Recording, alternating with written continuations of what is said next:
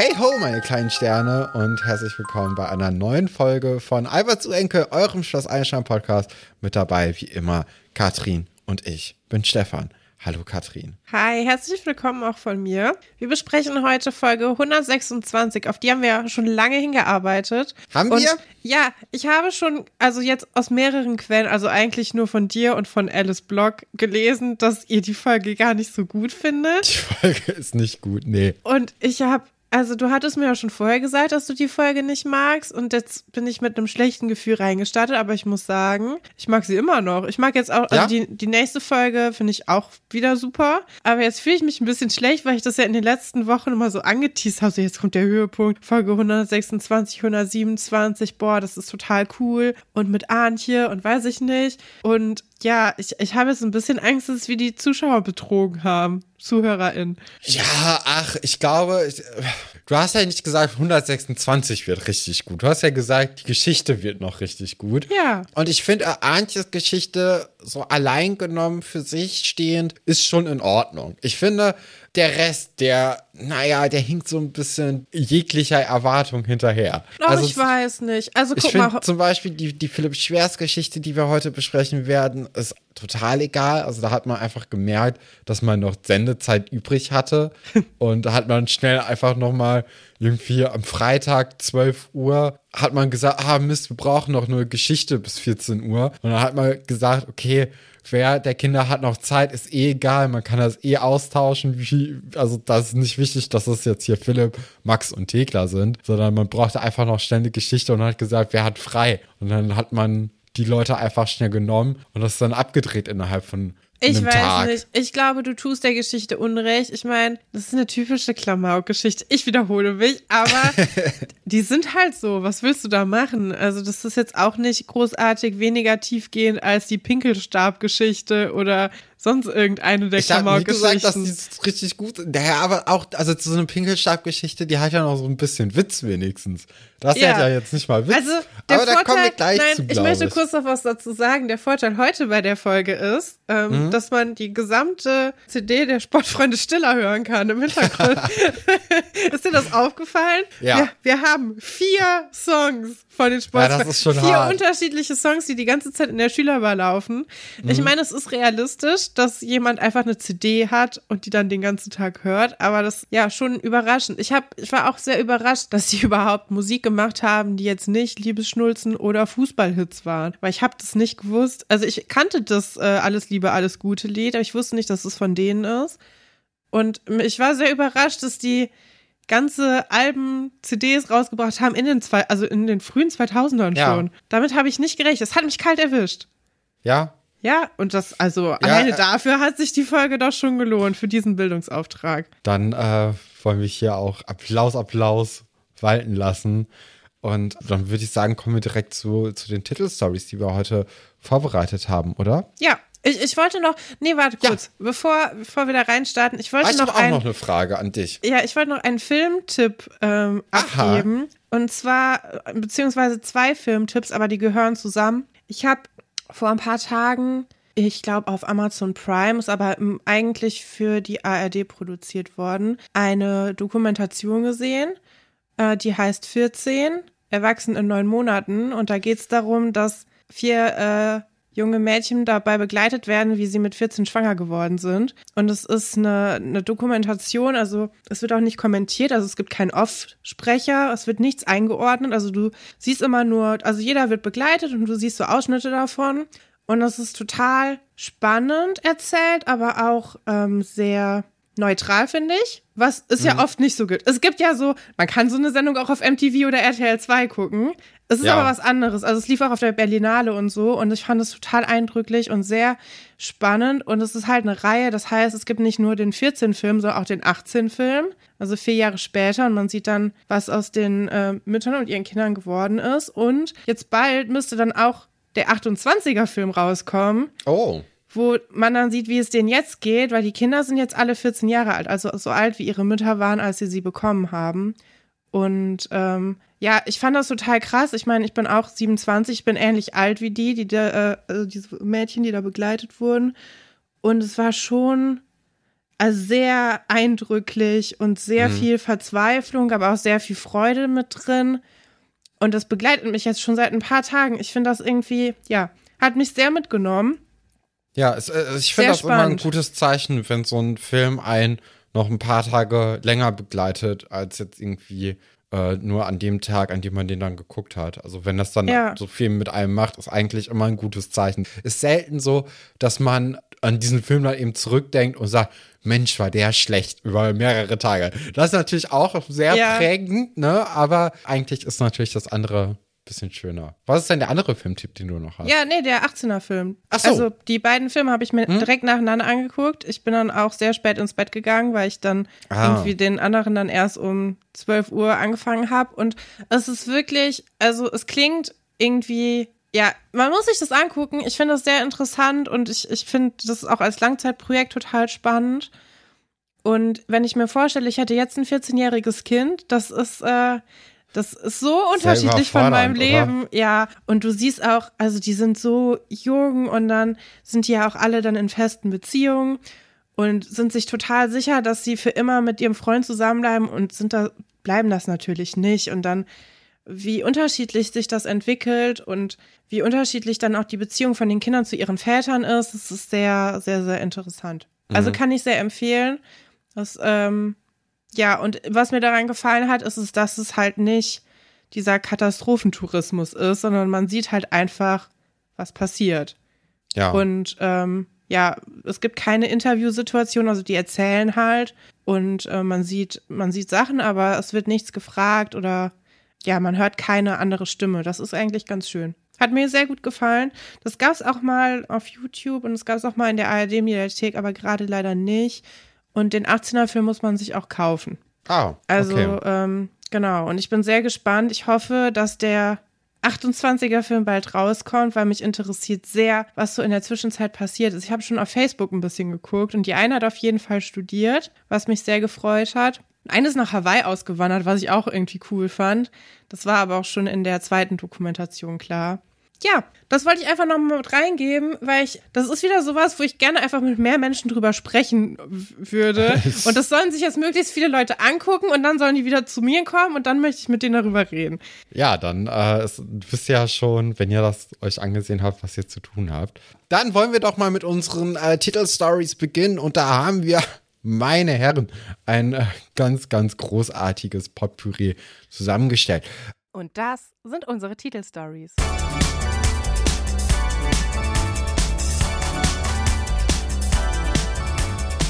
Äh, die erste Titelstory lautet: Meine liebe Antje, da ist aber etwas mächtig faul im Staate Dänemark. Die zweite Titelstory lautet: Alexandra Wilde sucht bitte melde dich. Und zu guter Letzt, und ja, damit meine ich auch wirklich zu guter Letzt, äh, Philipp Schwers hat es schwer. Ja, ja sollen wir die Philipp Schwers Geschichte einfach mal ganz kurz abarbeiten, weil die ist ja jetzt wirklich nicht groß, ne? Und ich glaube, wenn wir die wirklich sehr knapp besprechen, da tun wir ihr schon, ja, eigentlich, äh, da, da geben wir ihr schon mehr Wert, als sie eigentlich verdient hätte. Ja, Weil das also, ist ja wirklich eine Nichtigkeit hier. Ich eigentlich. finde, das grenzt schon ein bisschen an Arbeitsverweigerung, was du hier an den Tag legst. Das ist wirklich unglaublich. Aber wir können gerne mit dieser fantastischen äh, Klamauk-Geschichte mhm. beginnen. Philipp Schwers hat es schwer. Die Geschichte beginnt damit, dass Frau Galwitz aus welchem Grund auch immer Philipp aufträgt, ihre Zeitschriften zu organisieren. Wo Und ich mich lochen. Ja, wo ich mich gefragt habe, in was für einer Beziehung stehen die beiden? Was ist das hier? Ist das ein Angestelltenverhältnis? Weil, also, erstmal, Philipp wohnt ja auch gar nicht auf der Schule. Wieso Nö. ist er überhaupt nachmittags da und sortiert irgendwelche Zeitschriften? Ne? Da fängt es schon an, ne? Und äh, wieso denkt auch Frau Galvis, das würde ihm Spaß? Ich meine, es macht ihm Spaß, ne? aber ich glaube, es macht ihm vor allem deswegen Spaß, weil er gerne Frau Galvis was Gutes tun möchte. Ich glaube auch. Das ist schon so ein bisschen emotionale Erpressung. Ja, ich, ich habe auch irgendwie so ein bisschen das Gefühl, dass Frau Galwitz hier ausnutzt, dass sie ihm diesen Platz am Internat beziehungsweise in der Schule verschafft hat. Ich glaube, dadurch ist da schon so eine gewisse Abhängigkeit, in in dieser Lehrer-Kind-Beziehung, die noch mal größer ist als bei den anderen. Ja. Und ja, also es ist auf jeden Fall schwierig. Ja, also ich finde es unmöglich. Und, ich Und sie sagt ja auch, ne, sie sagt ja auch, bevor das hier in Kinderarbeit ausartet, mach mal eine Pause zwischendurch. Nicht, naja, dann mach's halt nicht oder gib's mir dann zurück, wenn es hier zu viel wird Ja. oder so, sondern guck auch, dass du dann alle acht Stunden mal 15 Minuten kurz pausierst, weil das, das du sollst ja nicht überarbeitet werden. Das finde ich schon dreist. Ja, ich finde das auch ein starkes Stück. Ich habe mich gefragt, ob ich es weniger schlimm gefunden hätte, und ich glaube, das ist so, wenn Frau Geiwitz sich mit an den Tisch gesetzt hätte und die so einen schönen Ja. Nachmittag zusammen verbracht hätten mit dem Sortieren. Ich meine, das kann ja auch was Meditatives haben, ne? Und sowas, ähm, ja, bastelmäßiges wollte ich gerade sagen, aber nee, aber sowas, weißt du, so ein, so ein Nachmittag und dann machst du das halt. Oder mit noch mehr Kindern. Aber so, die Beziehung von den beiden ist sowieso schon so komisch und das macht es nicht gerade besser. Nee, das, äh, da hast du recht. Naja, Frau Geiwitz ist dann ja auch relativ schnell wieder weg, ne?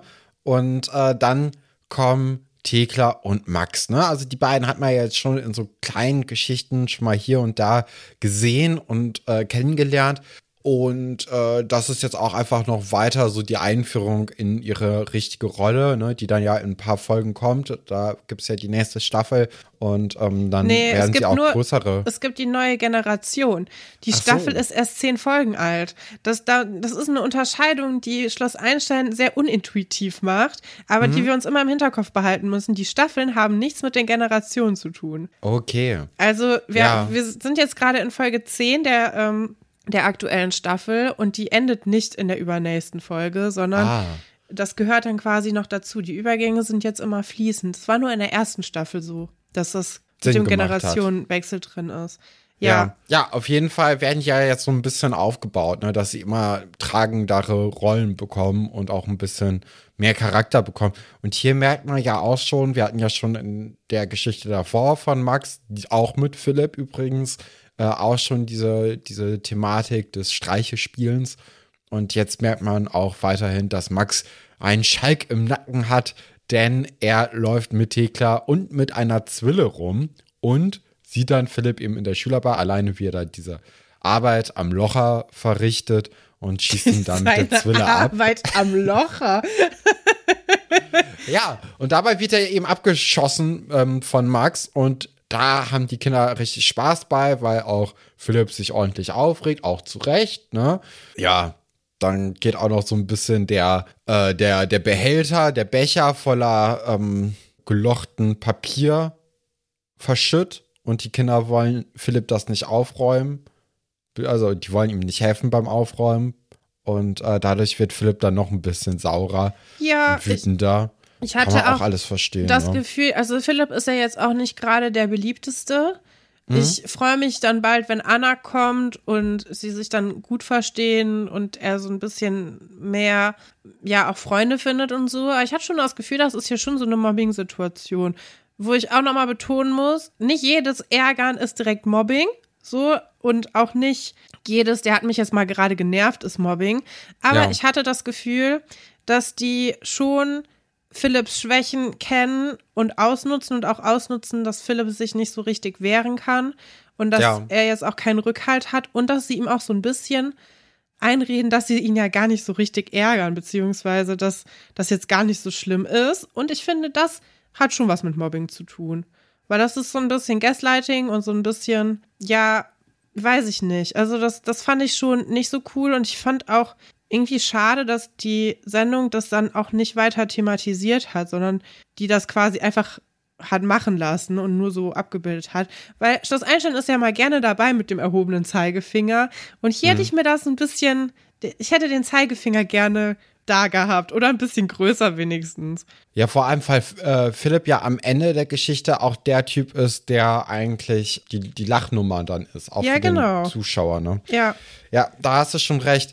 Ja, man sieht dann auch, wie Philipp sich so ein bisschen rächen möchte dann an, an Max und Thekla und äh, locht dann einfach noch viel, viel mehr und macht noch mehr Konfetti und ähm, tut das dann zusammen mit Juckpulver in einen Popcornbecher und klebt diesen dann eben an die Tür oben dran, damit das diese typische Falle ist, die man so aus Comics kennt, ne? wo Ja. man normalerweise so ein, so ein Wassereimer draufhängt an die, an die Tür, äh, dass dann, wenn jemand die Tür öffnet, der komplette Inhalt sich eben über den ausgießt und äh, ja, das Mehrere- so der Gag. Mehrere Fragen dazu. Erstens, ha- meinst du, sie haben das von Ein Zwilling kommt selten alleine geklaut, genau dieses Setup?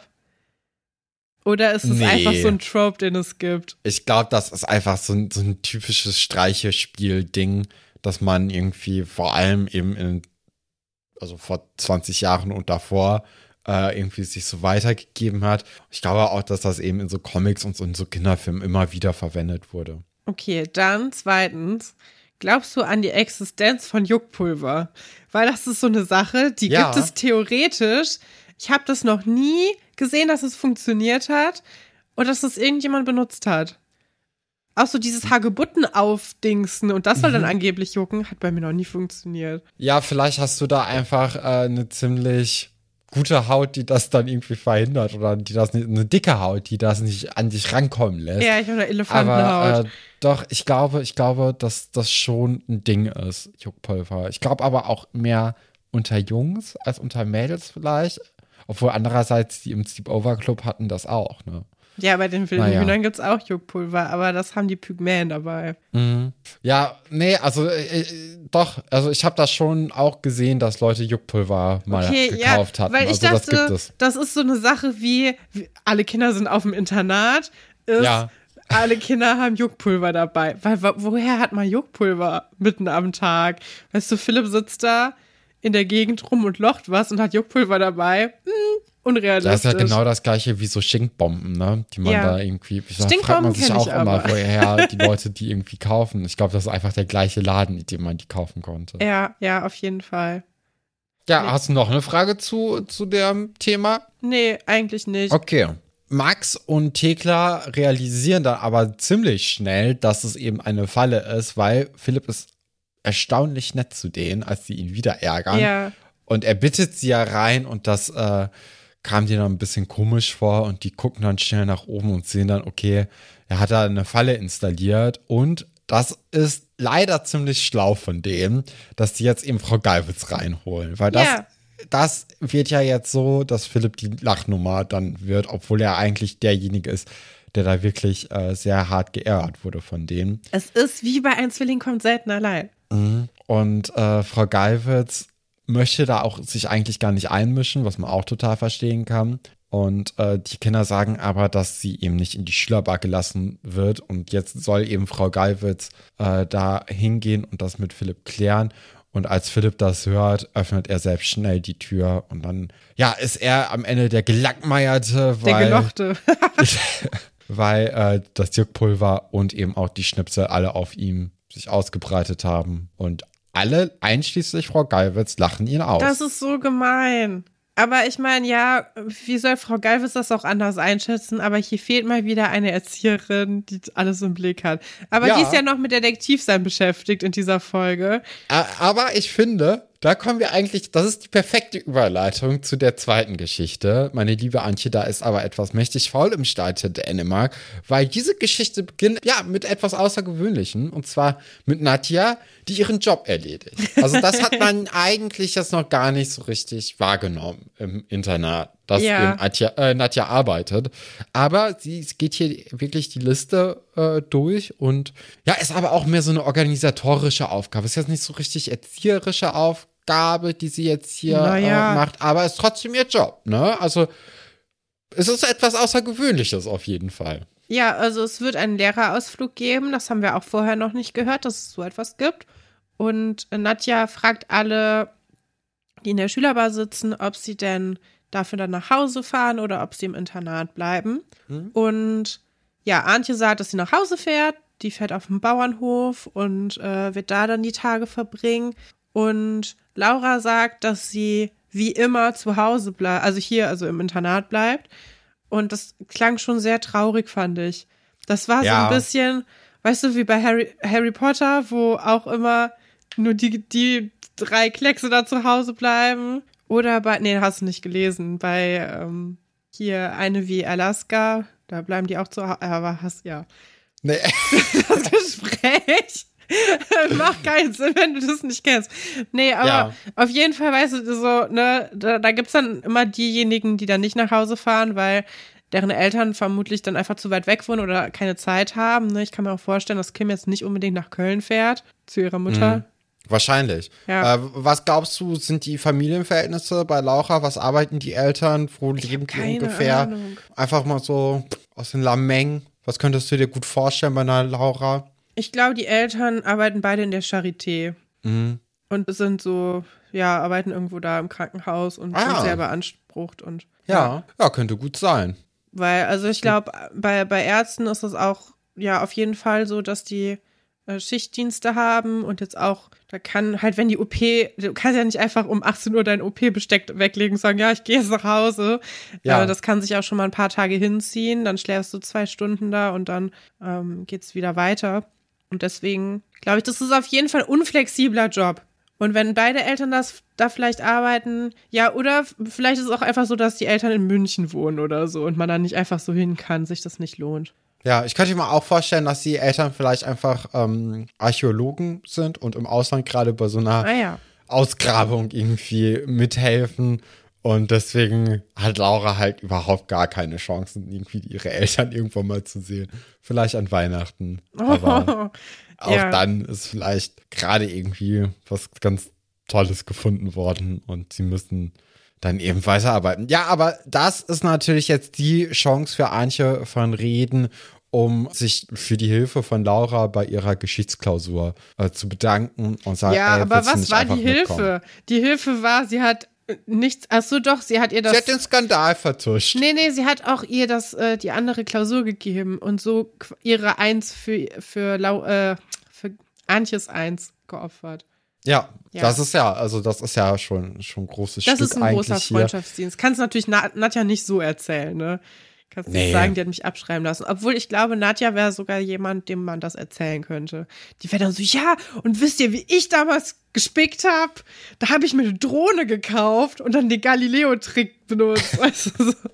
Also ich schätze Nadja schon so ein, als ob sie sich mit dem Spicken gut auskennt. Äh, ja, ich glaube auch. Aber ich glaube auch, dass sie dann doch noch so professionell ist an ihrem Arbeitsplatz, dass sie dann zumindest den Kindern nicht sagt, wie man besser spicken Meinst könnte. du?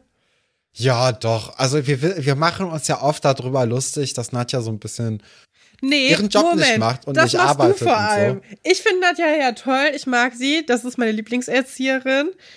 Und du bist ja die Nadja-Hasserin. Na, ich finde Nadja auch toll, aber sie arbeitet halt überhaupt nicht. Also sie ist nie da, wenn man sie braucht. Und wenn sie da ist, sagt sie einfach nur, ja, macht das unter euch aus. Oder jetzt hier in dieser Szene arbeitet sie auch aus Versehen. Aber sonst ist sie eigentlich immer nur so, ja, eigentlich wäre das jetzt ein Moment, wo ich was machen müsste, aber ich habe gerade nicht so richtig Lust. Nein, das Macht ist ihr das mal? ihre anti-autoritäre Erziehungsmethode.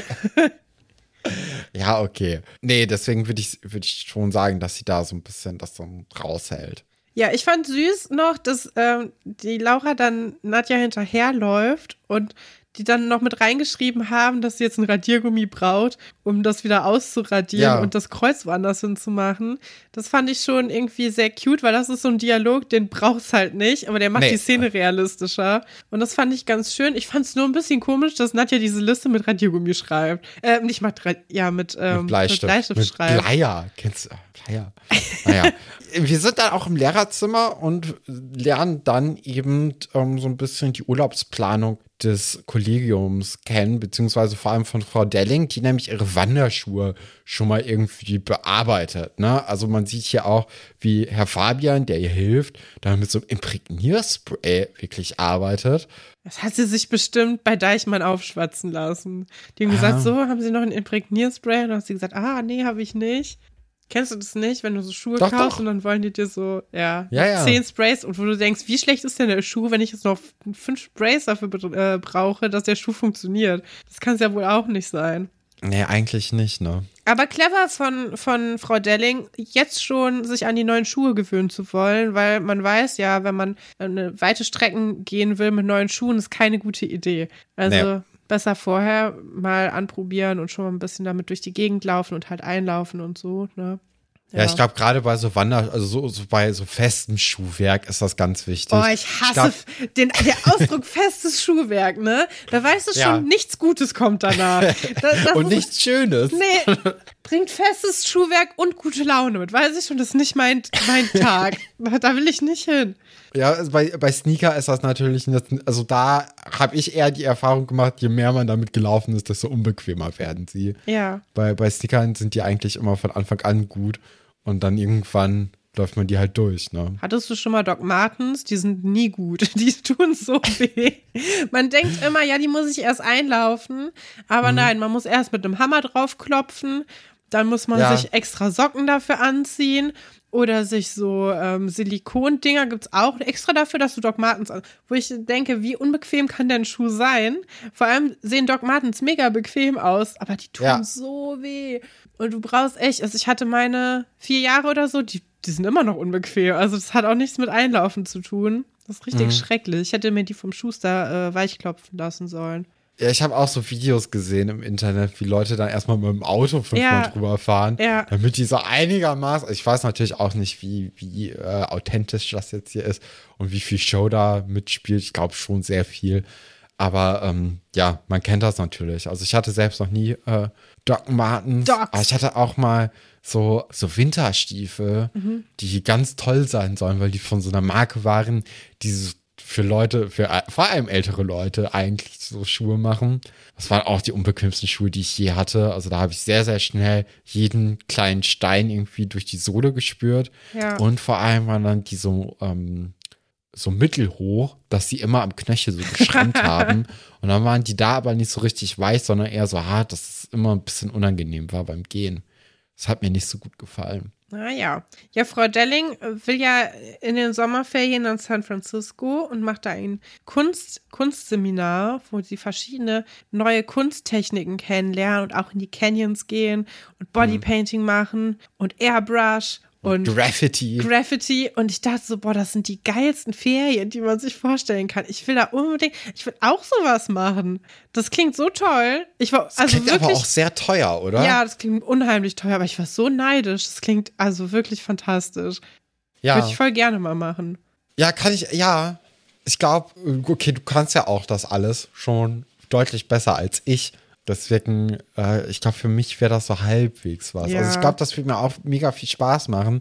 Aber ich hätte da, glaube ich, zu große Angst davor, dass alle Leute, die eben auch da mitmachen, einfach so viel besser sind als ich und alles irgendwie schon eh können, bevor sie da hingehen. Und äh, deswegen würde ich da, glaube ich, eher zurückschrecken. Aber prinzipiell hört sich das ziemlich cool an. Ja. Also ich, ich stelle mir das vor allem auch so ein bisschen, ja, äh, ich stelle mir das so vor, als ob das so ein Riesenanwesen wäre Mhm. mit sehr, sehr viel Natur drumherum, wo es dann so eine große Scheune gibt, wo dann das Atelier drin ist. Ne? Man kennt ja diese klassischen amerikanischen Scheunen auf so einem Bauernhof oder so. Und ich glaube, genau so wäre das dann auch. Und äh, da, da gäbe es dann aber auch so einen richtig tollen Garten, der viel zu grün für die Umgebung ist. Ne? Also eigentlich ist das wahrscheinlich so ein richtig heißer, äh, heißer Ort, aber dieser eine Fleck da ist total grün und da wachsen die tollsten Pflanzen der Welt. Und äh, ja, alle, also jede Nacht kostet da eigentlich so 500 bis 1000 Dollar. Ja. Und äh, insgesamt wird das wahrscheinlich so ein, das, das halbe Jahresgehalt von Frau Delling kosten. Ja. Aber ich glaube, das ist schon eine coole Sache, wenn man da ist dann. Ich glaube auch, dass das, ich glaube, das ist so eine Hippie-Kommune. Habe ich auch gedacht. Und ich Ne? glaube, da sind ganz viele Leute aus Portland. Dem Ja. weißesten amerikanischen Ort, den es gibt. Ich glaube, ähm, ich habe mal so eine Doku über Portland gesehen, das fand Ah, ich total Seattle. toll. Das, äh, da gibt es ganz viele ähm, so, so Hipster-Sachen. Und äh, ja, das fand ich mit 17, 18, als ich die Doku geguckt habe, fand ich total inspirierend. Würde mich mal interessieren, wie ich das jetzt finden würde. Weil ich glaube, ich bin da so ein bisschen weg von. Aber das, also dieses Ding, was Frau Delling da macht, das klingt richtig toll. Also da bin ich sehr neidisch. Und ähm, zum Beispiel Herr Dr. Wolfert, der ins Hochsauerland fährt, wir kennen's. Das äh, holt mich jetzt nicht so ab als jemand, der seine Ferien und auch viel andere Zeit in seinem Leben sehr viel im Sauerland verbracht hat, muss ich sagen, da zieht's mich jetzt nicht so hin. Nee, mich auch nicht. Ja, oder also, nee. Ich finde, man, da kann man, man kann ganz gut äh, so Schlitten fahren und so, ne? Das konnte man auf jeden Fall als Kind ganz gut, aber boah, ey, aber wenn man runterkommen will, ne, wenn man wirklich, wenn, wenn nichts passieren soll, dann ist das der perfekte Ort. Dann kannst du aber auch direkt nach Brandenburg fahren oder so. Also du musst nicht ins Hochsauerland fahren dafür. Aber ja, da braucht man auch festes Schuhwerk. Das ist ja jetzt eigentlich auch nur eine ganz, ganz kleine Szene gewesen, der, ähm, der Ausflug beziehungsweise die Ferienplanung von Frau Delling. Eigentlich sind wir ja im Lehrerzimmer, weil eben Herr Dr. Wolfert da seine ähm, Noten einträgt, denke ich mal. Ne? Mhm. Ne? Auf jeden Fall lässt er dann veräußern, eben, dass er dieses Jahr seinen Kindern beziehungsweise seinen SchülerInnen die Möglichkeit gegeben hat, bis zum letzten Moment ihre ja. Noten zu verbessern. Hä? Wo ich mir denke, ist das nicht der Sinn davon, dass ja. man bis zum Ende immer noch seine Noten verbessern kann. Jeder Tag zählt, aber vielleicht meint er es in dem Sinne von, ja, wenn du dir am Ende richtig ähm, Mühe gibst, dann kannst du es mhm. wirklich nochmal rumreißen, auch wenn es jetzt wirklich nicht so dolle war in der Zwischenzeit. Also, ne, dieses typische Notreferat, von dem wir mal geredet haben, auf die Art Ja, vielleicht ist es das. Ja. Vielleicht ist es das. Und äh, Antje hat dann doch noch wirklich eine Eins geschrieben. Das erfahren wir jetzt in diesem Moment. Und Frau Delling, also die, die, fällt ja aus allen Wolken. Ne? Also die ist ja wirklich so. Antje. Antje hat jetzt hier eine Eins geschrieben. Ja, also, fand ich richtig gemein. nee, das ist realistisch, weil sie sagt ja auch dann direkt im Anschluss so, naja, ich dachte, die ist halt immer auf sechs abonniert bei ihnen oder auf fünf. Und das ist natürlich, ne, aber wir erfahren dann ja auch, Herr Dr. Wolfert, der merkt oder der weiß ja auch, dass das ein bisschen komisch jetzt hier ist. Ja, klar. Aber er muss halt auch sagen, naja, ich, ich weiß halt, also ich sehe halt keinen Grund dafür, dass sie geschummelt hat, weil ich, ich, ich finde es nicht. Ich finde keinen Anhaltspunkt dafür. Und deswegen ähm, sind ihm ja quasi die Hände hier gefesselt. Und äh, Herr Fabian verteidigt dann natürlich Anche. Ne? Wir, wir haben ihn ja schon so ein bisschen als den laxen und inkonsequenten Lehrer ausgemacht in der Vergangenheit. Und der sagt dann, äh, ja, sie haben doch auch wirklich eigentlich äh, den fiesesten Trick der Lehrerwelt angewendet, indem sie eben A- und B-Test gemacht haben. Ja, finde ich aber nicht so schlimm, ehrlich gesagt. Ich meine, mhm. ja, okay, ne? Es macht es halt eine Stufe schwieriger abzugucken, aber wenn du das möchtest, dann kannst du auch mit A- und B-Gruppen gut schummeln. Und Herr Dr. Wolfert unterstellt aber Antje ja auch zu keiner Zeit, dass sie gefuscht hat, ne? Also er unterstellt ihr schon, dass sie das eigentlich mhm. nicht wissen kann. Ja. Aber er sagt ja nicht, ja, die hat bestimmt bei irgendwem abgeschrieben oder sowas. Das sagt er nicht. Ja, er, er, er sagt halt, halt, dass er Ja, er überlegt wie, aber ja. er, er, er, er kann es ihr halt nicht nachweisen. Nee. Also er deutet ja schon an, dass er glaubt, dass sie wahrscheinlich geschummelt haben könnte, aber er weiß halt nicht wie und wann und warum. Also warum schon, aber äh, dadurch, dass er es eben nicht nachvollziehen kann und keinen Anhaltspunkt dafür hat, muss er es fallen lassen. Dann trifft er sie dann aber noch mal auf dem Flur mit Laura zusammen und da fragt er noch mal so ein bisschen nach und da merkt er ja auch schon relativ schnell, naja, Antje, die kommt schon wieder hart ins Schlingern, sobald man ja. ihr überhaupt irgendeine Frage stellt ja. dazu, zu dem Thema. Auch zu Fragen, die sie eigentlich ja in der Klausur beantwortet hat, auch richtig. Die Kinder nehmen ja auch, sobald es geht, reiß aus, ne, weil sie merken, naja, je länger wir jetzt hier mit ihm reden, desto schwieriger wird es jetzt, diese Note zu behaupten. Und ähm, deswegen hauen die da auch ziemlich schnell wieder ab. Aber man merkt schon, Anja hat sich auch von den Lösungen, die sie dann ja auswendig gelernt hat, nicht so wirklich viel, ja, auf lange Sicht eben gemerkt. Nee, und sie hat ja in der Klausur auch Fragen beantwortet, die sie gar nicht wissen konnte. Also, ja, sie hat Sachen ausgeführt, die sie gar nicht im Unterricht behandelt haben, was Herr Dr. Waffert auch komisch vorkommt. Wo ich mir aber denke, wieso fragt er was ab, was nicht im Unterricht mhm. vorkam? Auch komisch, ne? Also, da hatte ich, ja. Schien mir jetzt auch nicht so, als ob das so eine Aufgabe ist, wo du irgendwie das eine Konzept auf was Neues übertragen musst, sondern das schien mir auch einfach nur so harte Fakten zu sein. Und da ist komisch für eine Klausur. Ja, ich, ich hatte das anders im Kopf gehabt, beziehungsweise ich hatte das anders verstanden. Und zwar dachte ich, dass, also er sagt ja, äh, das hatten wir ja gar nicht besprochen, diese ja. Frage.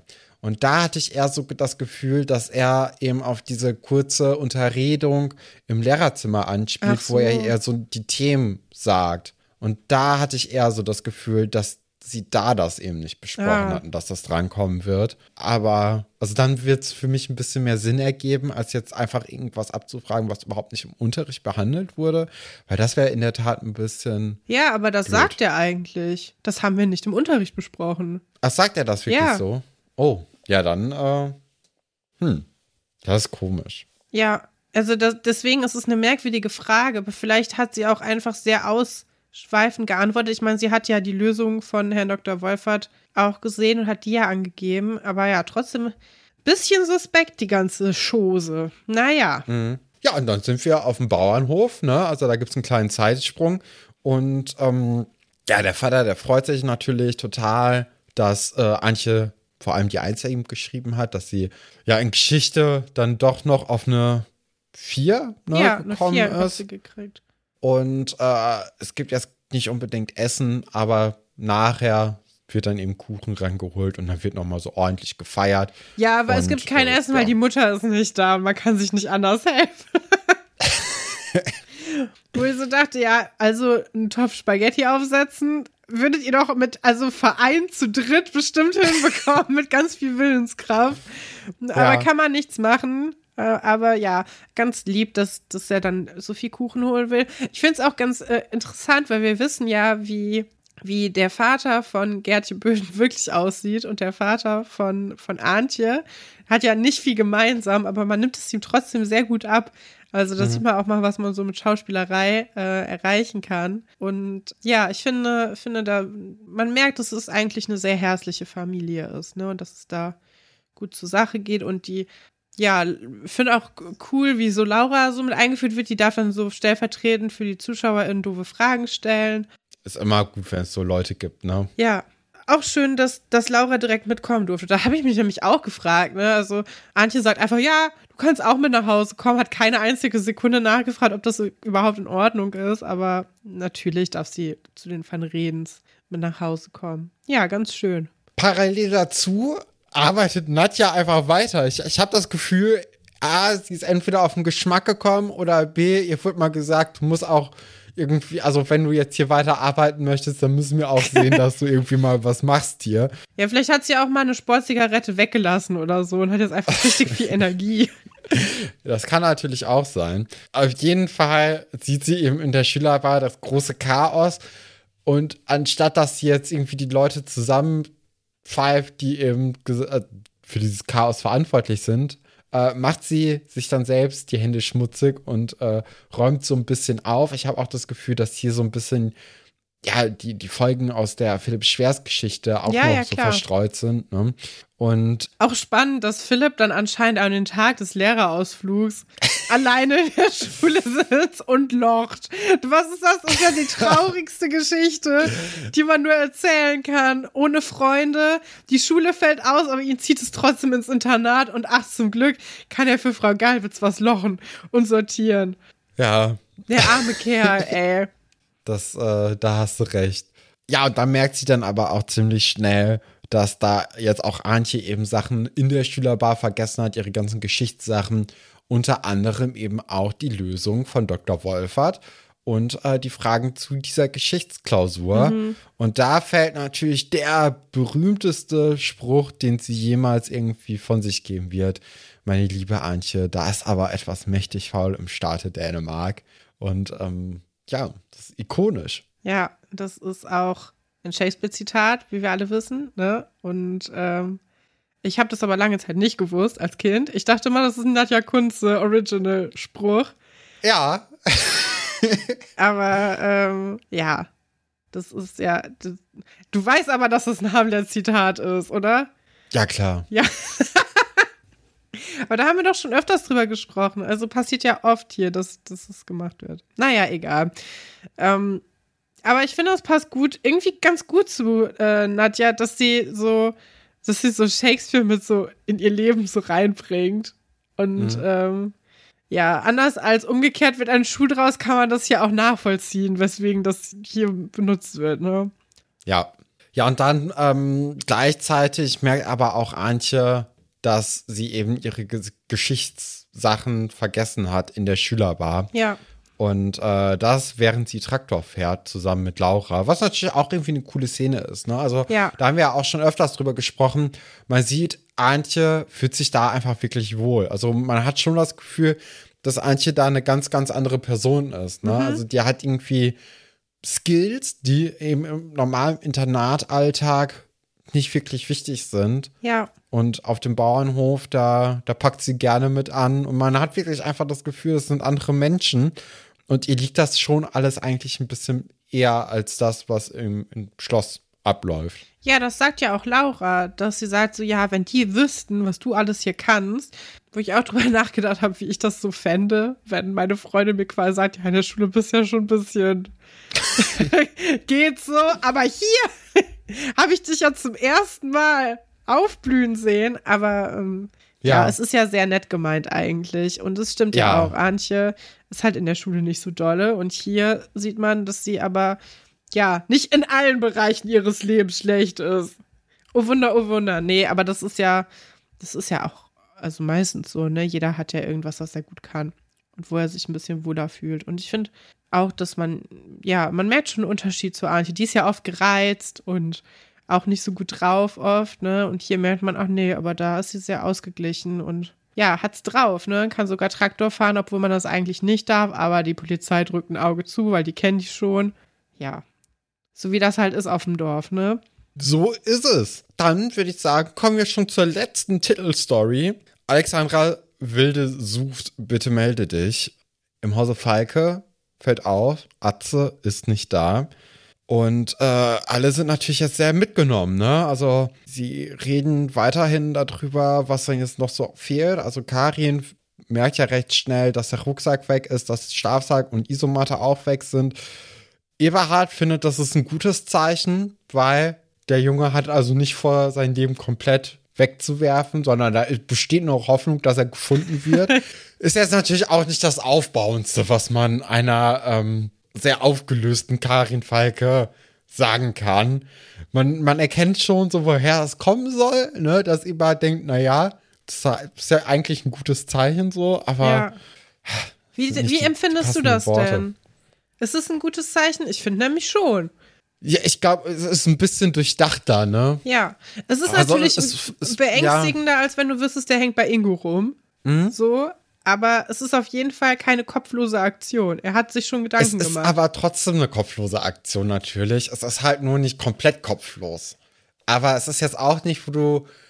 Ich weiß, also ich kann schon verstehen, dass Karin das jetzt nicht als beruhigende nicht, Information Ach, auffasst. ich weiß nicht. Du, man hält sich doch an jeden Strohhalm, oder? Und dann denkst du, ja, okay, immerhin wird er nicht frieren Mhm. und es passiert halt nichts Schlimmeres. ja, Die Dynamik von den beiden finde ich sowieso spannend in dieser Folge. So wie sich so ein bisschen die, also Eberhards Lässigkeit zieht sich ja durch, ne?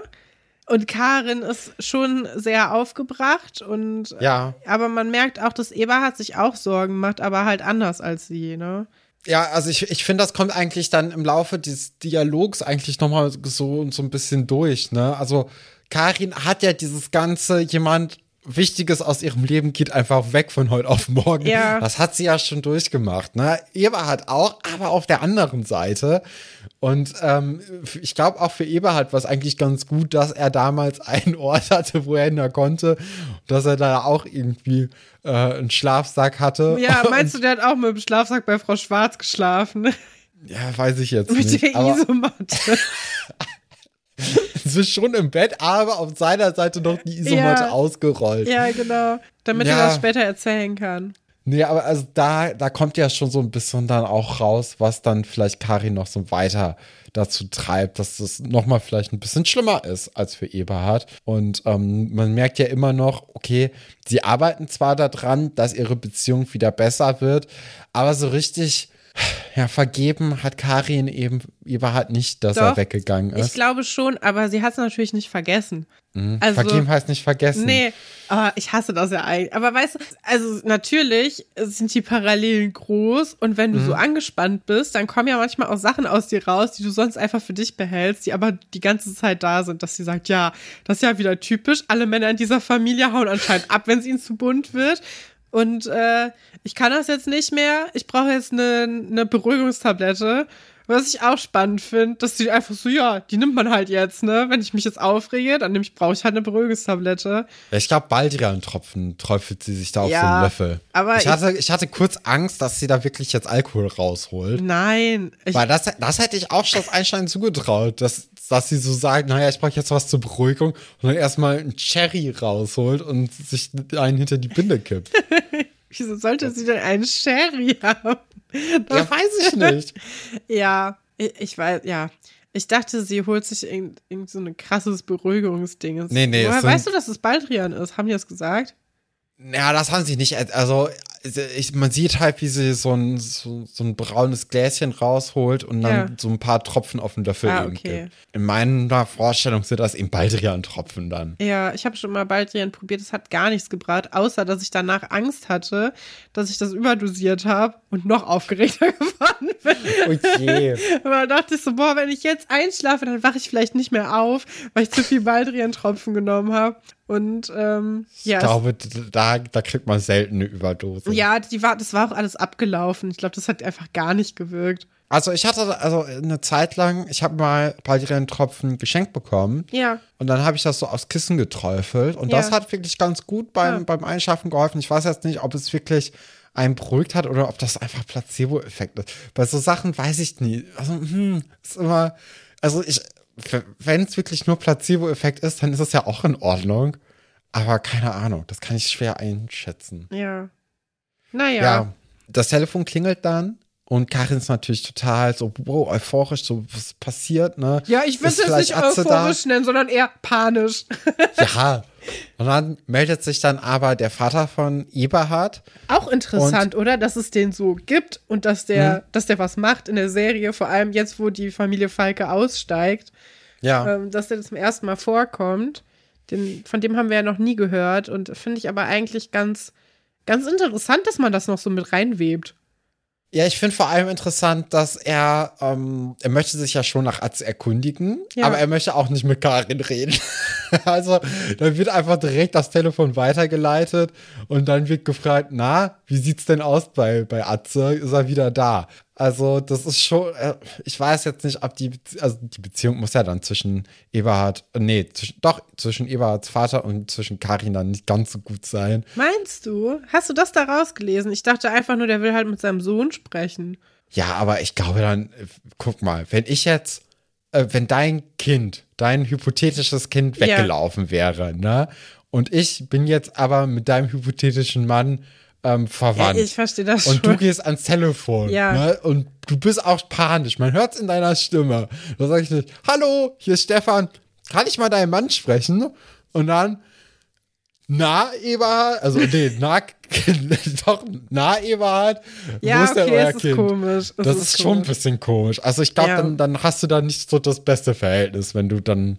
Mein Kind mal übrigens auch. Atze heißen, mein hypothetisches Kind. Ja, das ist doch schön. Ja, wir sind dann auch im Labor und dort hat eben Alexandra jetzt schlechte Laune. Ne? Ähm, sie reden auch so ein bisschen über äh, Atze und Alex, nee, nicht Alexandra, Monika hat erstaunlich schnell ein richtig gutes Versteck parat. Ne? Ja. Also Alexandra fragt ja so, ey, weißt du vielleicht, wo man sich verstecken kann? Und Monika sofort, naja, im Gewächshaus, da, Ja. da hast du keinen Regen, fließend Wasser, ist, ist schön warm, warm, ja. ist toll. Und du denkst so, ey, Monika, Die hat das ein bisschen zu gut schon Äh, es- geplant. ja, ja, geht's dir gut? So Ja. muss man sich Sorgen machen. Was, was passiert hier? Findest du es im Internat so schlimm? Oder warum weißt du einfach den perfekten, äh, das perfekte Versteck, wenn man weglaufen möchte? Was ist passiert? Was ist die Story dahinter? Ja, was, was haben sie dir angetan, Monika? Ja, Mhm. aber ist eine gute Idee, finde ich auf jeden Fall. Was ich auch spannend finde, ist, wir kriegen ja jetzt immer mehr Gebäude, die zu, zu Seelitz dazugehören, ne? Und wir können uns vor unserem inneren Auge jetzt schon so einen kleinen Stadtplan machen. Und ich finde, Seelitz wird also immer größer im Grunde äh, im Kopf und auch immer mehr Orte, also die Dörfer, die ich kenne, die haben eigentlich überhaupt keine Geschäfte meistens oder so einen kleinen Mini-Tante-Emma-Laden. Also ich glaube, bei Seeles handelt es sich schon um so eine Kleinstadt, jetzt so langsam. Also so ein, so ein Gewächshaus von so einer Gärtnerei, das ist ja jetzt auch nicht unbedingt klein. Dann haben wir den Pferdehof, ne, dann haben wir den Löwen. Wir haben immer mehr mehr Dinge, die Giovanni. dazukommen. Giovanni natürlich. Und Wollen wir äh, vielleicht so einen, so einen kleinen Aufruf an unsere Hobbykartografen machen, dass die mal so einen Lageplan von Seelitz malen? ja, wenn da jemand Lust drauf hat, aber also das ist natürlich, ich glaube, das dauert richtig lang, weil du ja, du musst dir dann ja alle Gebäude nochmal, man hätte das gut Ja, machen es können. muss ja nicht komplett akkurat sein. oh, ne? das Pink gibt's ja dann auch später noch. ja. Alleine, dass es eine Disco gibt, ist ja schon total Aber ich glaube, das. Pink ist relativ nah bei der Lagerhalle. Ja. Weil die Lagerhalle muss ja auch irgendwo sein. Also da, da muss es ja so ein paar verwildert, so, einen- so einen kleinen Teil eben geben, der so ein bisschen, ja, so in die Ja, Jahre gekommen so ist. Industriegebiet. Mhm. Ja, ich habe auch das Gefühl, diese, diese Gärtnerei ist auch so ein bisschen verwahrlost. Also Kann ich zumindest die. Dorfgärtnereien, die ich kenne, sind halt Ja. oft nicht so gut in Schuss. Ja, Ich könnte mir auch gut vorstellen, dass eben äh, die Gärtnerei, das Pink und die Lagerhalle auch alles relativ nah beieinander Ja. ist. Dann gibt es natürlich auch den See, ne? Ja. Direkt am Internat. also da, da, da ist richtig was los. Dass die überhaupt Ja. noch nach Potsdam wollen zwischendurch, ist eigentlich, frage ich mich, warum? Du habt doch alles. Ist doch alles ganz toll da. Ja. Äh, Alexander kommt da ja trotzdem so ein bisschen auf die Idee dann, wo Atze sein könnte, weil ihr fällt ja auch ein, dass sie noch die Blumen von Herrn Pasulke gießen muss. Und als sie eben den Schlüssel aus der Schatulle nehmen möchte, Ja. merkt sie eben, dass der weg ist. Fragt natürlich erstmal Monika ziemlich unfreundlich, ob sie da den äh, Schlüssel rausgenommen hat. Und dann Ohne Grund fällt es auch. ihr aber Weil Monika hat ihr gerade noch Augen. richtig nett geholfen und sie super Versteck parat gehabt. Und zwei Sekunden später ist sie direkt eine Verdächtige in einem Fall. Ja, also ich finde auch Alexandra, die bröckelt irgendwie, je länger sie dabei ist. so am Anfang war sie so cool, frech, lieb, aber trotzdem. Aber je mehr sie halt mit, mit Kindern zu tun hat, ich glaube, sie mag einfach Kinder nicht. Ja. Ich glaube, ich glaub, mit Erwachsenen ist sie richtig gut. Und je näher es an ihr Alter rangeht, desto schwieriger wird es schon. Und äh, sobald es irgendwie jüngere Leute sind als sie selbst, ist es echt schwierig. Ja, ich weiß nicht. Ich glaube, das ist ein normaler Mensch. Ist halt einfach so. Ich war gestern auf Reddit und habe in ähm, Ted Lasso Subreddit äh, gab es die Frage, welcher Charakter am grauesten ist. Also Ja. nicht Gut schwarz oder weiß, sondern halt grau dazwischen. Und viele Leute haben halt gesagt, so, ja, alle, alle sind eigentlich Mhm. so. Alle haben, also manche haben ausgeprägte sehr gute und ausgeprägte sehr schlechte Eigenschaften und manche befinden sich bei beiden Sachen eher so im Mittelfeld, aber die sind eigentlich, es gibt nicht die, die super gute Das macht natürlich auch so, äh, ne? aus bei so guten Serien, ne? Ja, und vielleicht ist Schloss Einstein einfach richtig gut geschrieben und Alexander. nee, ja, aber ist schon auffällig, ne? Aber sie ist natürlich auch gereizt und wir sehen, wie es Karin geht und sie ist halt die Freundin von Atze. Das heißt, er ist ja genau, also auch ziemlich wichtig und ja, klar geht es ihr dann schlecht, ne? Ja. Aber Ja. ich würde, ich würde trotzdem Rebecca sagen. Das ist, glaube ich, so die, Die grauste Person. Ja, alles klar. Noch kurze Frage zu dem, zu dem Blumengießen, ne? Also, Herr Pasuk ist einen Tag weg. ähm, Ja. Ja, ich kümmere mich ja auch momentan um die Blumen meiner Mitbewohnerin. Mache ich einmal die Woche. Ja, ich mache das auch. Alle zwei Wochen, wenn ich dran denke. Ja.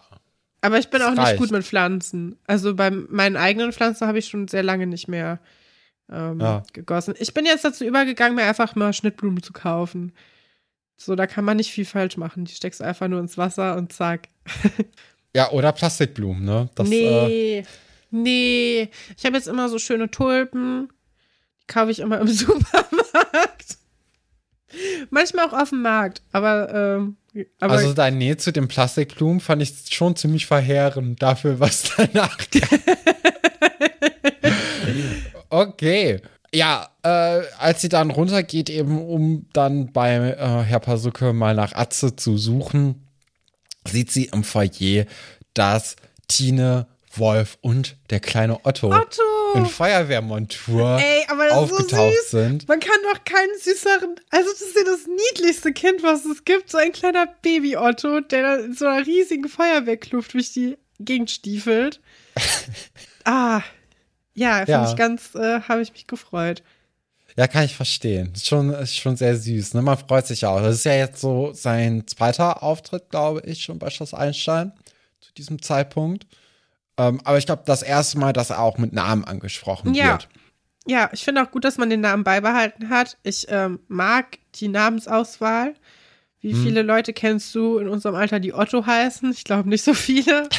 auch zehn Jahre drüber wird es eher eng. Aber Ja. ähm, ja finde ich gut. Otto, ja, einer der nächsten Dorfkindergeneration. Und das ist die äh, Generation, das ist ja so die Pino-Generation, würde ich sagen. Das Ja. ist die, die so für mich auch die Dorfkindergeneration irgendwie ist. Weil das halt die Folgen sind, die liefen, als wir das im Kika geguckt haben, regelmäßig. Also wir müssen ja immer bedenken, die Folgen, die wir jetzt besprechen, die liefen ja gar nicht im Fernsehen. Die liefen dann irgendwann mal in der Wiederholung, aber das waren nicht die aktuellen Folgen. Und von daher gehört Otto für mich fest zum, zum festen Stab dazu. Und das ist, äh, ja, hat mich sehr gefreut. Ich hatte David immer besser in Erinnerung, als ich das jetzt habe, als ich das nochmal gerewatcht habe. Das ist schon kein cooler Typ irgendwie. Aber gegen Otto kann man ja nichts sagen, ne? Nee, ich glaube auch. Also, ähm, Auch Ottos Mutter, coole Person.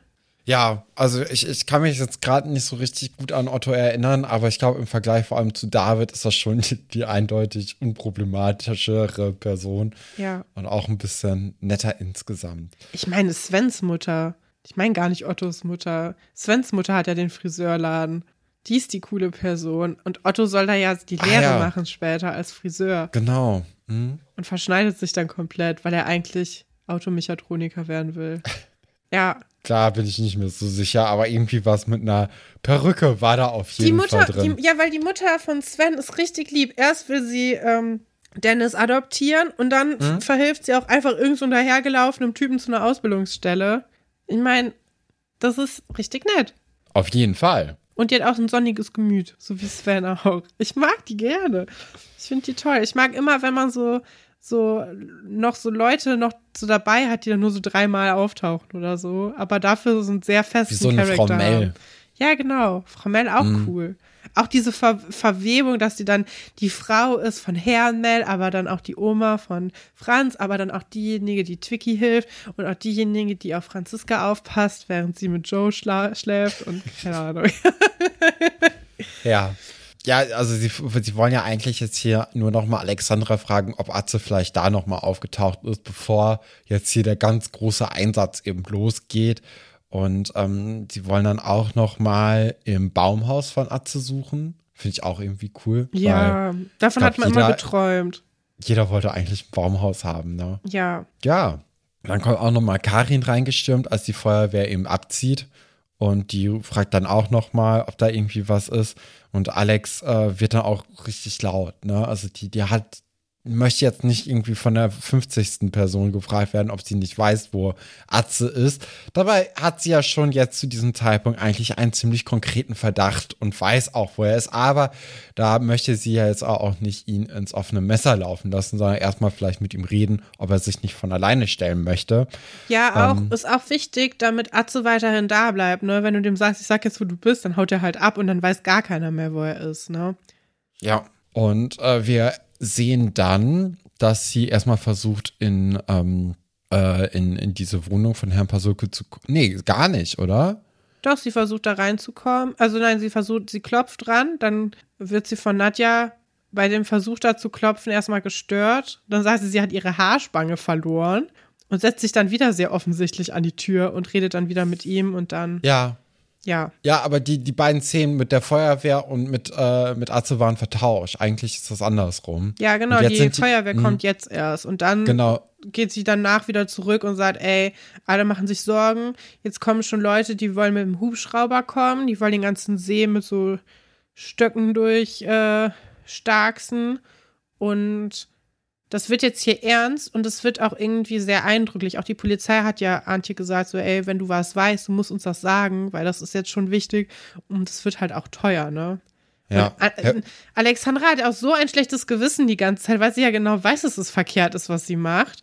Und dass sich die Mutter von Atze auch total Sorgen macht. Und Ich glaube, der Vater halt auch, aber man sieht es ihm nicht so an.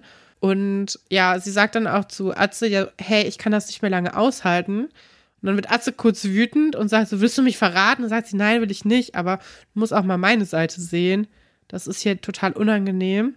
Ja, und äh, Herr Fischer, der ist ja der Einsatzleiter der Feuerwehr, hat einen extrem Schnurrbart. Ne? Also wow, meine Herren. Und äh, auch mit seinem ähm, Mittelscheitel ist schon eine Erscheinung insgesamt. Ja. Äh, Finde ich, hat sich auch dafür gelohnt, diese Folge. Vielleicht ist das das Highlight der Folge eigentlich. Herr Fischer, der da einen ziemlich guten Job macht. Kommissar Kranich ist halt Kommissar Kranich. Ne? Versucht da ziemlich viel Ernsthaftigkeit in seine Rolle zu bringen. Mhm. Aber ich weiß jetzt nicht, ob man es ihm so richtig abkauft. Ich finde, da kommt immer noch der, der Kasperle-Theater-Kran nicht durch. Ja. Der dann mal kurz sagt, guck mal hier, wie wichtig ein Helm ist. Ja, Tritra Trollala. Mhm. Jetzt suchen wir den Atze. Ja. ja. Ja, und dann sind wir aber auch schon bei den Falkes zu Hause. Atze kommt rein und will helfen zu packen, kommentarlos. Ne? Also er kommt ja einfach rein und sagt, na gut, dann packen wir mal weiter, oder? Und äh, Karin ist, ist natürlich richtig fertig, ne? Also die, die hat ja schon vorher geweint. Jetzt geht sie auf ihn zu und gibt ihm eine Ohrfeige und schreit ihn an. Und das ist natürlich auch nicht richtig. Also. Nee. Ah, ja, ist furchtbar. Und dann kommt ja auch Eberhard zu ihm, nachdem Karin dann eben abgehauen ist und sagt ihm, naja, eigentlich für dein Verhalten hättest du noch mehr Ohrfeigen. Ja, eigentlich das finde ich aber okay. Ja. Doch, weil es ist schon eine Ausnahmesituation gewesen und er droht ihm ja nicht wirklich. Man sieht, nee, es geht nicht. keine Gefahr von ihm aus. Es ist nicht so, wenn du jetzt deine Schuhe nicht wegräumst, schaller ich dir eine, sondern es ist so, ey, naja, er verteidigt halt seine Frau auch so ein bisschen. Nicht unproblematisch. Aber es ist eine Ausnahmesituation, ne? Karin ist vollkommen fertig mit. Ich will nicht ihre Ohrfeige verteidigen. Ja. Es ist schlecht. Es ist auf jeden Fall schlecht. Ich will nur Eberhard verteidigen. Karin wird nicht von mir verteidigt. Ja. Das auf jeden ja. Fall nicht. Aber das, also. Aber vor allem ist ja jetzt auch die große Erleichterung, vor allem bei Eberhard dann zu sehen. Ja. Und äh, sagt dann im Anschluss an seine, naja, eigentlich hättest du noch mehr verdient, dass er jetzt aber auch auf jeden Fall glücklich ist, dass er wieder da ist. Oder nimmt er ihn ja auch in den Arm. Und das ist so eine väterliche Zuneigung, die man bisher von ihm noch nicht so richtig gesehen hat. Nee. Und ähm, ja, ist ja ganz schön eigentlich dann. Ja. Ja, und das, äh, ja, jetzt geht es zu Ende mit, äh, mit Familie Falke in Seelitz. Atze verabschiedet sich dann bei Alexandra. Es ist ein sehr trauriger und süßer Abschied, wie ich finde. Alexandra hat Atze so einen kleinen äh, Automaten gebaut mit so Fotos von den beiden oder auch von ihr alleine, was ich super lieb finde. Ein richtig tolles Geschenk, richtig ja. persönlich, richtig süß einfach. Auch selbst gemacht, ja. ne? Also ist ja quasi der elektronische Bilderrahmen ja. Äh, der, der 90er, 2000er Jahre. Und ähm, Atze schenkt ihr ja auch Ringe ja. beziehungsweise ein Ring und sich selbst auch ein. So ein, glaube ich, so ein Standard-Jungsgeschenk, wenn man irgendwie ganz bedeutsam was ver verschenken möchte, dann sind das so Stimmungsringe. und Ey, die hatten nur 24 Stunden Zeit und er ist noch ja. geflohen in der Zeit. Also, dass Alexandra überhaupt irgendwas gebastelt hat in dieser Zeitspanne ist schon heftig, aber dass Atze auch ein Geschenk hat, ist auch schon krass. Ich hätte ihm jetzt auch so getraut, dass er so vorher merkt, oh, ich hätte ihr vielleicht was mitbringen sollen und ihr dann irgendwie so einen Strauß Löwenzahn pflückt oder so. Was ja. auch lieb gewesen wäre, aber kann man nicht so gut aufheben, ne? Mhm. Ähm, Finde ich in Ordnung. Das, das schreit für mich nach so einem Kaugummi-Automaten-Geschenk. Ist so ein bisschen. Ja. Ja, und dann kommen aber noch mal äh, Herr Pasulke und Herr Dr. Stolberg unabhängig voneinander rein, die Atze ein bisschen helfen wollen und auch dieser jungen Liebe zwischen Alexandra und Atze, indem sie sagen, naja, einmal im Monat kannst du wohl bei uns schlafen, um äh, hier in Seelitz dann einfach auch am Wochenende ein bisschen zu sein. Was natürlich wirklich sehr, sehr lieb von denen ja, ist. Also gerade von äh, Herr Dr. Stolberg hätte man das ja sogar noch weniger eigentlich erwartet, ja. als jetzt von äh, Herrn Pasulke, der ja auch eine emotionale Bindung zu, ähm, zu Karin hat, ne? und auch zu Alexandra. Also das sind ja beides irgendwie so mit seine Bezugsperson.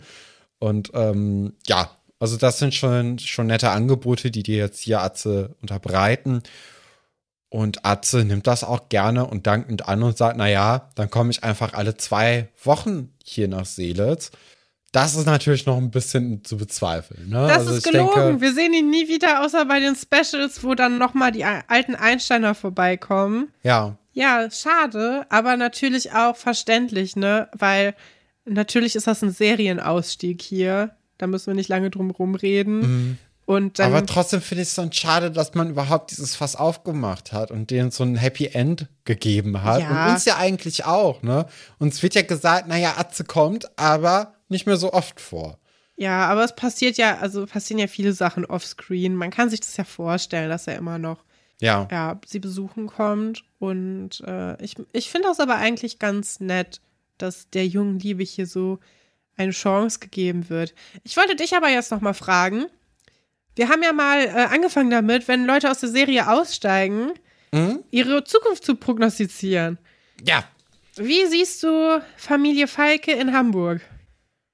Naja, also da, da steigen ja jetzt so zwei Herzen in meiner Brust, ne? Ja, was also du willst einen, und was du denkst. ja, auf der einen Seite möchte ich natürlich, dass ähm, Eberhard und Karin das glücklichste Pärchen der Welt wird, ne? Ja. Und dass jetzt einfach alles wunderbar in Hamburg läuft.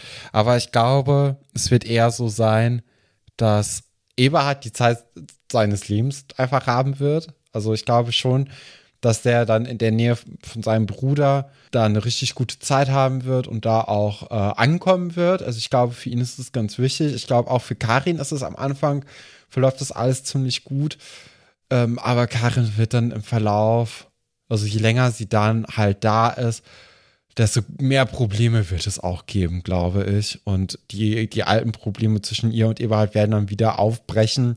Und ich glaube auch, dass Eberhard nochmal ihr fremd gehen wird. Und ich glaube, Karin wird richtig am Boden sein und dann irgendwann doch wieder irgendwie zu, in die Nähe von ihren Eltern ziehen und da dann versuchen, das ja, das alte Leben hinter sich zu lassen. Atze selbst wird auch nicht mehr so lange mit Alexandra, glaube ich, zusammen sein. Also wir, wir wissen zwar noch aus der einen oder anderen Folge, dass die immer noch äh, Kontakt miteinander halten. Das kommt ja dann doch noch mal durch. Ja, beruflich gesehen glaube ich, dass er dann doch auch irgendwann versucht, vielleicht diesen, diesen Automechatroniker-Job äh, mhm. zu übernehmen. Also wenn, wenn es mit der Familie gut in Hamburg weitergehen könnte, könnte ich mir auch gut vorstellen, dass er irgendwann mit in die Werkstatt einsteigt und da dann auch gut mitmacht und die Tankstelle dann schlussendlich auch übernimmt. Ja. Wie siehst du das denn? Ja, ich, ich finde, da war viele Sachen dabei, die man sich vorstellen kann. Ne? Ich meine, es ist nicht so die Gehirnakrobatik, sich vorzustellen, dass der Hamburger Berg und Eberhard Falke sich gut verstehen werden und der gern gesehener Gast auf der Reeperbahn ist. Aber, ähm, ach, ich weiß nicht, so ein Neuanfang, der kann ja dann auch wirklich einen Neuanfang bedeuten. Und vielleicht ist es einfach alles gut. Ich wünsche den beiden einfach, dass sie sich gefangen haben, dass ihnen die, mhm. die Entfernung zu dieser Dörflichkeit vielleicht auch ganz gut getan hat. Und dieses städtische sehe ich auch bei denen, also bei, bei Eberhard und Karin vor allem, so dass, dass die dann nochmal aufblühen und vielleicht, äh, ja, ihre Liebe einfach zelebrieren und dann ja, mit Atze und Alexandra, ich glaube schon, dass die Kontakt halten, aber das ist wie jede Beziehung, wenn du so jung bist. Das wird nicht für immer halten, aber ich glaube, selbst wenn die dann irgendwie nach einem halben, dreiviertel Jahr von diesen Wochenendbesuchen, die dann immer weniger werden, merken, mh, hm, weiß ich nicht, ist schon ziemlich anstrengend, kann ich mir gut vorstellen, dass sie trotzdem weiterhin noch in Kontakt bleiben, regelmäßig telefonieren, Brieffreunde sind. Und äh, ja. Ja, finde ich auch eine ziemlich gute Überlegung, wie es dann bei Atze und Familie Falke weitergehen könnte. Mhm. Ich würde sagen, war ja, fünf, war eine fünf von zehn. Vielleicht eine vier. Oder drei. Ich sag vier. Ich sag vier von zehn.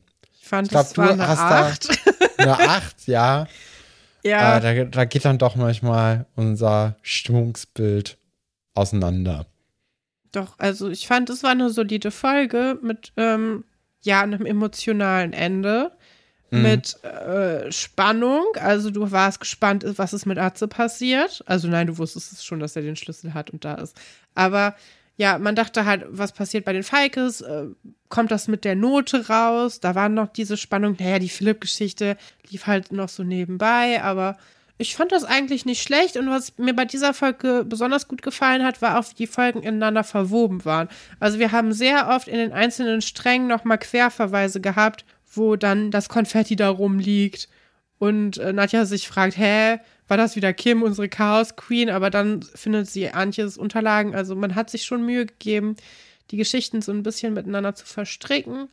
Und ähm, ja, die Sportfreunde Stiller liefen die ganze Zeit. Also das, ich fand, es war, war eine gute Folge. Also ja.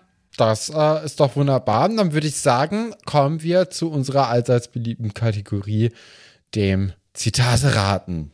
So sieht's aber mal aus. Fakten, Fakten, alles willst du nicht raten. Ja, ich habe äh, heute wieder Zitate von äh, René und von Sina bekommen. Das ist eine Doppeleinsendung. Zu zweit haben sie sich da ans Werk gemacht. Vielen Dank und liebe Grüße an euch. Das ist so ein bisschen, also insgesamt sind äh, so drei, vier Fragen, aber auch ein Zitat ist dabei. Also das ist so eine, so eine gute Mischung. Ne? So ein bisschen Wissen, aber auch Zitate raten. Und ich würde mal sagen, beginnen wir mit der ersten Frage. Und zwar, was wird Herrn Pasulke nicht als Lösung für seine kalten Füße vorgeschlagen? Uh. A. Beheizbare Gummistiefel. B. Senfwickel. 3. Also okay, wir, wir müssen nicht A, B und C machen, es sind Zahlen hier. Ich habe einfach mal angefangen mit A. Es, es halt, war ein bisschen verloren. Ähm, wir machen mal hier. Erstens, also beheizbare Gummistiefel. Zweitens, Senfwickel. Drittens ist es eine Wurzelbürstenmassage. Viertens, Zittern und Zähneklappern. Fünftens, eigene Vorstellungskraft als Eisbär. Sechstens, Schlangengriff. Oder sieben, der Chili-Römer-Eintopf. Es ist nur eine Sache. Es ist nur eine Sache, die ihm nicht als Lösung für seine kalten Füße vorgeschlagen wird. Und das finde ich ein starkes Stück. Also ich hätte da, ich wäre total aufgeschmissen. Ich hätte gedacht, das sind alles bis vielleicht auf beheizbare Gummistiefel oder so. Nee, die, Behe ja, die beheizbaren Gummistiefel, an die kann ich mich noch erinnern. Mhm. Ich würde, ich, ich bin bei den Sendwickeln das erste Mal stutzig geworden und bleib jetzt ja. bei denen auch. Nee, es wäre eigentlich fünftens gewesen. Eigene Vorstellungskraft als Eisbär. Dabei dachte ich, das ist so absurd, das hat sich ja keiner ausgedacht. ja, interessant, spannend. Ja. Finde ich auch. Dann machen wir mit dem Zitat weiter. Du hast recht, wir sollten die Show beenden. Aus welcher Situation stammt dieses Zitat? hat es erstens etwa gesagt, Sue und ihr Ferienflirt Lars beschließen, die ganze Sache mit ihnen beiden zu vergessen. War da überhaupt irgendetwas gewesen? Also Lars war ja Frederik Lau, ne? Ja, ja, Meine ich weiß. Ja. Oder zweitens, Herr Pasulke und Frau Seifert spielen das verliebte Paar und beschließen, die Situation endgültig aufzulösen. Waren die beiden gefühlt äh, nicht schon öfters irgendwie ein Paar? Drittens, Lukas und Verena wollen Billy von ihren Gefühlen zueinander erzählen das hat ja super geklappt. Oder viertens, Annas verschollener Vater Richie Hoffmeister oder Hofmeister äh, beendet sein Saxophon-Solo für Anna im Schloss. Komplizierter und peinlicher kann man sich seiner Tochter nach jahrelanger Abwesenheit nicht vorstellen. Und ich finde auch, das steht da jetzt nicht, aber in dieser Szene kann man es auch nicht weniger so machen, dass man selbst immer noch im Mittelpunkt steht. ja, das stimmt. Das ist auch wirklich keine, ja, kein netter Auftritt. Mhm. Ich glaube, das ist die Lukas-Verena-Billy-Dreiecks-Beziehung. Da muss ich dich leider enttäuschen. Ach. Es war wirklich Richie Richard Hofmeister, der, äh, ja, Anna nochmal Hallo sagen möchte nach jahrelanger Abwesenheit. Ja, toll. Aber vielleicht kriegst du es ja äh, bei Frage 3 hin. Wie wollen Saira und Lilly ihrer Dorffreundin Nele bei einem Brandschaden in der Küche helfen? Erstens, sie hängen Plakate in der Eisdiele auf, um HelferInnen zu finden. Zweitens, sie wollen Geld mit Gassi gehen verdienen. Drittens, sie wollen nicht gebrauchte Materialien aus der Schlossrenovierung verwenden. Viertens, sie eröffnen eine Spendenaktion für Niles Familie im Internet. Fünftens, sie fragen Herrn Pasulke um Hilfe. Oder sechstens, sie kaufen gebrauchte Küchenutensilien auf dem Flohmarkt. Oh, finde ich richtig schwierig. Mhm. Das ist auch das so. Ist auch, so mhm. ein, das ist ja am Ende. Ja. Das überspringt man halt häufig auch mal.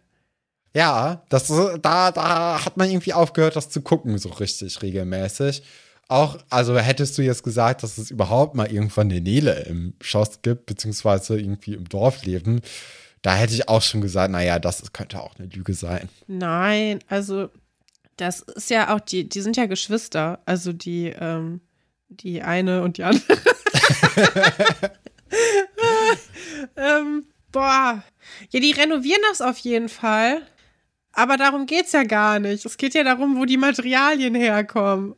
Ich finde, das sind auch richtig gute Auswahlmöglichkeiten, weil alles ist gefühlt eine Sache, die schon vorgekommen Ja, ist bei Schloss Ich Einstein. musste ja auch so lachen bei dem Aushang in der Eisdiele, weil es wird für alles, für jeden Gedanken Aushang in der Eisdiele gemacht. Boah, sie benutzen Sachen von der Renovierung im Schloss. Ja, du hast recht. Ja, das habe ich, da habe ich einfach nur ins Blaue reingeraten. Ja, aber umso besser doch. Ja, das war Wir auch haben diese- hier auch noch eine Bonusfrage. Ja, Diese schreckliche Zeit, wo das Internat plötzlich hellblau ist überall und es war zu hell Ja. und es sah alles aus wie das GZSZZ.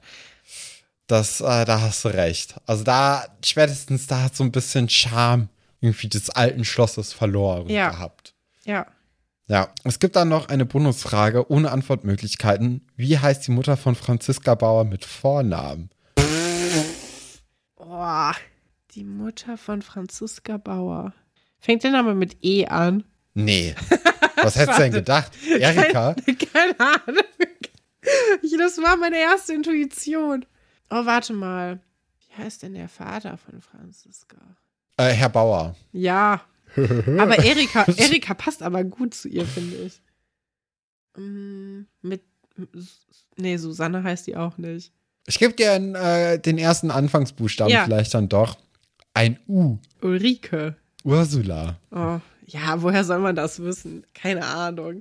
Aber an Franziska musste ich auch denken, als ich die Dokumentation mit dem, also die, ja, ich hatte dann überlegt, ob ich das dann erst dann erzähle, wenn es die Geschichte gibt oder wenn es die Elvis Ja. Maria Hamlet Geschichte gibt, weil es ging auch um diese Elektrobabys zwischendurch. Und ähm, dann dachte ich aber so, nee, es brennt mir unter den Nägeln. Ich will da mit Leuten drüber sprechen und ich muss es jetzt loswerden. Ich kann damit Kann nicht ich verstehen. warten bis, bis wir über Elektrobabys reden. Da freue ich mich übrigens auch sehr drüber, weil wir dann über die Sleepover Club Folgen mit dem Elektrobaby reden können, wo Brooke das hackt und dann einfach das, den Code umschreibt und dass es ihrem Baby die ganze Zeit mega gut geht. Ja, Brooke hat sowieso, ist sowieso die beste davon. Ja. Ja, ähm, aber du hast auch noch Zitate zur Verfügung bekommen. Hier So noch mal sieht's kurz äh, vielen, vielen Dank an äh, eben René und an Sina. Ja, ich habe mal wieder Zitate von ähm, meinem guten Kumpel Linus bekommen. Ich hoffe, das ist okay für ihn, dass, dass wir jetzt Kumpels sind. Aber ich denke schon. Auf jeden Fall sind wir Arbeitskollegen. Er, er gibt mir die Arbeit und ich äh, sacke die Lorbeeren dafür ein. Ähm, und das erste Zitat lautet: Warum klopfst du eigentlich an, wenn du sowieso gleich reinkommst? A.